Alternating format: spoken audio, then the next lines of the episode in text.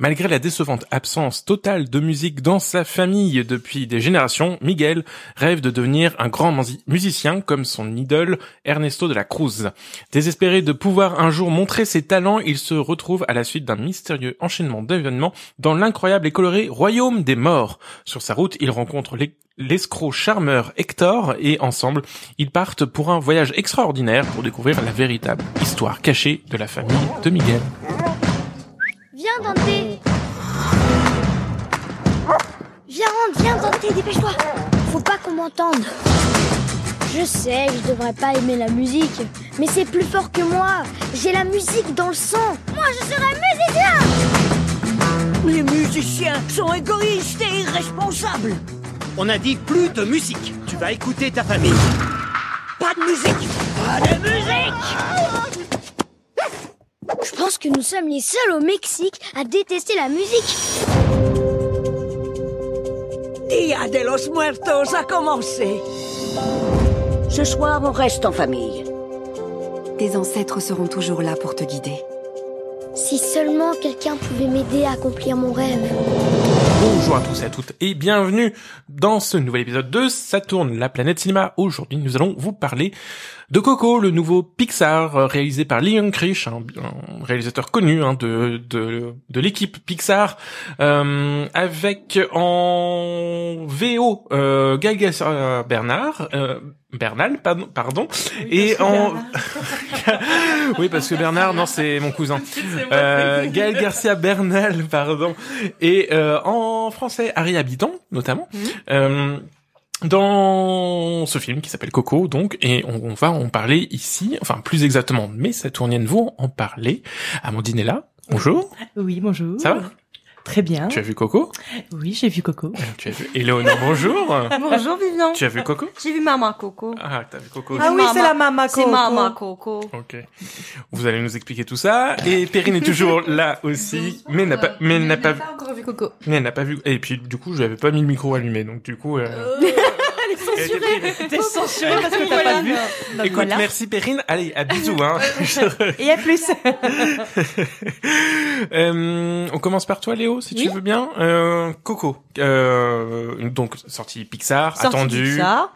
Euh, moi après je suis pas en mode euh, en mode justement fan euh, fan girl Pixar et compagnie, ah. c'est plus par rapport au sujet que le film m'intéressait et par rapport à la richesse visuelle justement du du bah, du rituel de la fête des morts, hein, du, du Dia de los Muertos, qui avait été pas qui avait été exploité dans le film d'ailleurs Manolo qui est sorti il y a à peu près il y a à peu près deux ou trois ans qui avait le bienfait de proposer justement un très bel univers visuel, mais au niveau du scénario, ça pêchait quand même un, petit peu. Et là, par contre, on est euh, dans du Pixar pur jus dans le bon sens du terme, c'est-à-dire que là, le film euh, t'attrape dès le début avec des astuces visuelles, des inventions, euh, une histoire familiale, mais vraiment t'accroche dès le départ et ne te lâche plus pendant toute la durée du film. Vraiment, ça m'avait fait le même effet aussi avec Zootopie. Et on a aussi énormément mais, euh, on a tellement de choses à voir, tellement de choses à percevoir. C'est et au niveau des thématiques, c'est aussi bien un film à la fois sur la famille, sur l'émancipation par rapport à sa famille, sur vivre avec ses morts, sur démystifier la mort également.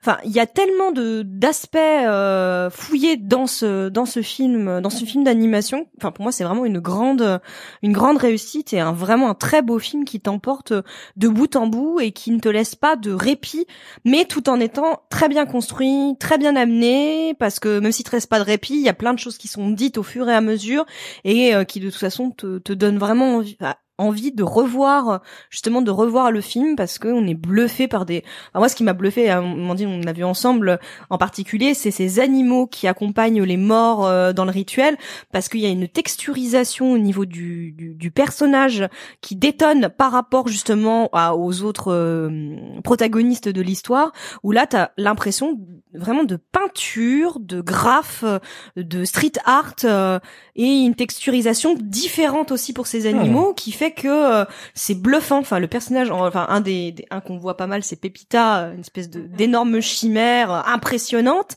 et qui de toute façon est favorable, hein, puisque de toute façon c'est des animaux euh, fantastiques euh, favorables. Ouais, on pense aussi euh, aux peintures qu'on voit des fois dans les boîtes. On peut euh, se, se grimer avec Oui. des trucs tribales euh, qui, sont qui phosphorescents oui, ouais, et tout. absolument. Et ça détonne visuellement par rapport à ce qu'on voit dans, bah dans l'en- enfin en gros dans le- du côté des morts, hein, de toute façon. Mais c'est pas la mort façon Tim Burton. Quoi. Absolument pas. Et c'est surtout pour ça que je, je sais que j'ai des personnes qui m'ont déjà posé la question parce qu'ils ont des enfants. euh, Enfin, logique, c'est un film d'animation, mais par rapport à les thématiques, il y a des gens qui sont frileux.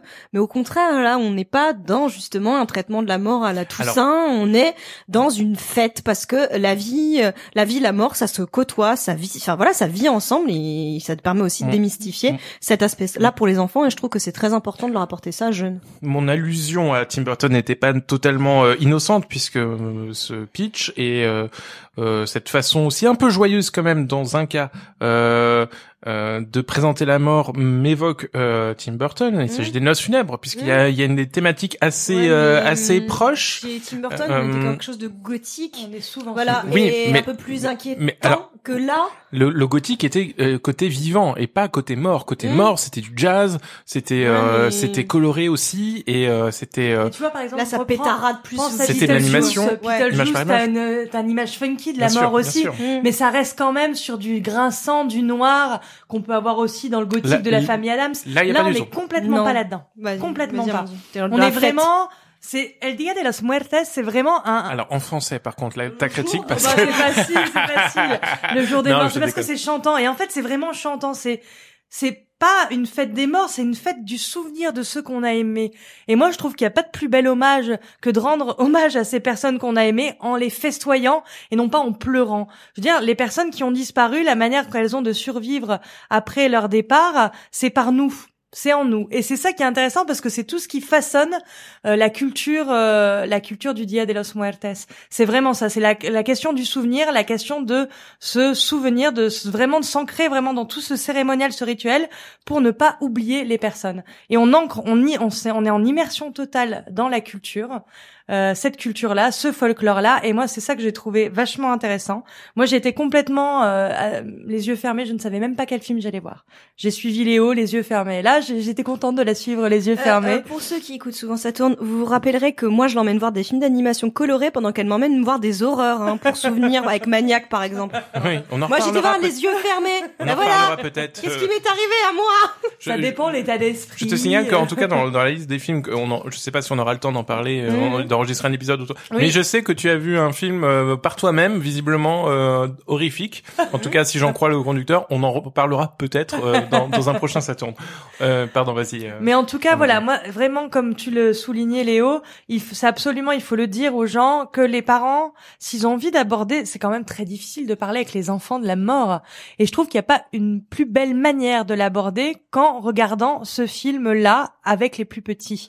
C'est vraiment intéressant là-dessus, de ce point de vue-là. La mort n'est pas, la mort, c'est un peu comme, euh, ben, profitons aussi de la vie et voilà, la vie elle est courte, ça c'est clair. Il faut en profiter. Et la mort, c'est pas, euh, c'est pas juste. euh, tu peux la voir comme la fin de tout. Après, tout le monde a sa sa manière de fonctionner, tout le monde a ses conceptions, tout le monde a ses idéaux, tout le monde a sa pensée.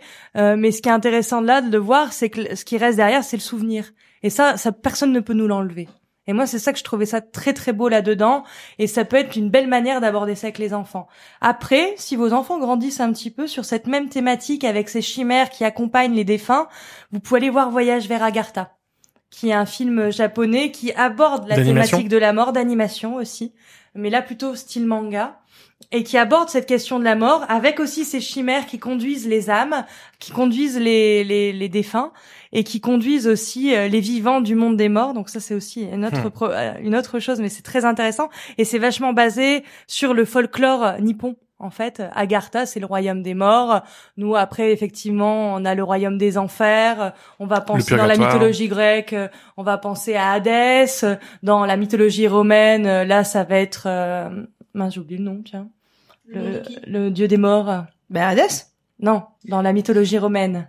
C'est pas Hadès. Euh, Gros trou de mémoire, c'est horrible, c'est horrible. Hmm. Parce qu'il y a Perséphone, Mais Ça, ça, c'est sa fille, femme. sa C'est sa femme. Et alors le mec, alors là, pa, pa, pa, pa, pa. Voilà.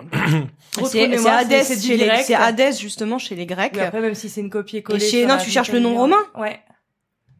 Alors là, Mars, c'est le de, la guerre. Pluton. Pluton. Pluton. Effectivement. Bon bref, à chaque fois, on a différents royaumes où la mort est dépeinte de manière très très différente. Et c'est vrai que dans la culture latine, d'Amérique latine, euh, la mort n'est pas du tout vue comme dans la culture occidentale. Et c'est un peu cette confrontation entre ces, deux univers et qui est très très très intéressante, je Ok. trouve. Euh, pour info, le, le film, si je ne m'abuse, est le premier film de l'histoire euh, du cinéma mexicain en termes euh, d'entrée ou de recettes, je ne Mhm. sais plus. En tout cas, il est, euh, et euh, c'est un énorme succès, euh, bah, comme on pouvait peut-être Bah, s'y attendre super. aussi euh, au Mexique. Euh, c'est vraiment un film qui a, qui a cartonné là-bas euh, et qui cartonne toujours.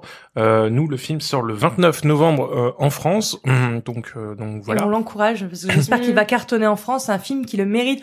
Et alors au niveau d'aussi, alors on parlait de l'immersion dans le folklore, dans la culture, aussi dans euh, l'esthétique des des villages. On va dire pas non, dans la géographie, mais c'est un petit peu dans la manière dont sont faits les villages. Euh, Oui. On est vraiment immergé dans dans cette aussi. euh, D'un point de vue, euh, on est en plein visite de tourisme en fait, au, au- Ouais. au- Sans au tomber dans le cliché.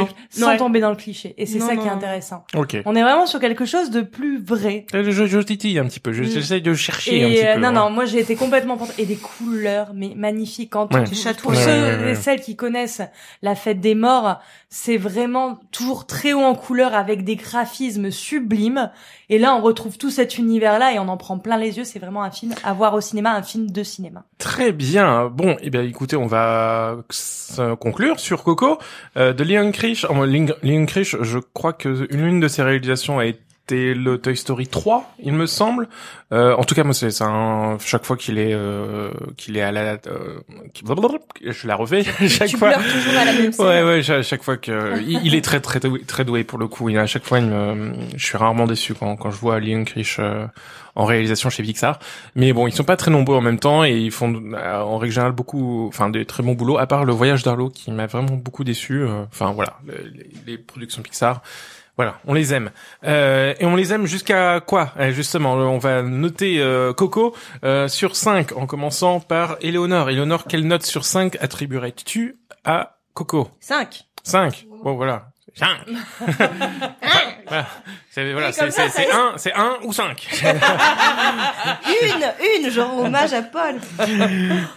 Amandine Ah bah 5. 5 aussi. Ah Bon, oui, oui, ça- ça- Allez-y, hein, si Carton, on- carton plein. on- En Ça, plus, c'était difficile de pas spoiler l'histoire et de vraiment parler que de l'esthétisme du truc. du Oui, machin. oui, oui. Donc allez-y, allez-y, allez-y. Oui, oui. Et a pour- fait et pour le coup- de pas la spoiler. Et, pour le coup, le, le, le tout ce En tout qui cas, est il y a autour tout du le temps film, des, des ouais. rebondissements, ce qui fait que c'est haletant tout le, tout du Eh ben, Et c'est bien gardé fini, parce que la bande annonce ne montre rien. Bah, c'est Mais non C'est très bien. Parfait. Une très 5. belle histoire. 5 étoiles pour Coco. On, bah, on, on embrasse bien fort Coco. On embrasse bien fort les Eh ben, en Saturniels. fait, juste, Et on dira pas- voilà, c'est juste Mama Coco. Mais c'est dire la bande annonce. Voilà. Mama Coco. C'est Mama Coco. Parce Non, le dira pas personnage plus. principal, c'est Miguel. Allez voir. c'est Mama Coco. C'est, Mama Miguel, Coco. c'est un Il petit appelle garçon. vraiment. Mama Coco. Ok.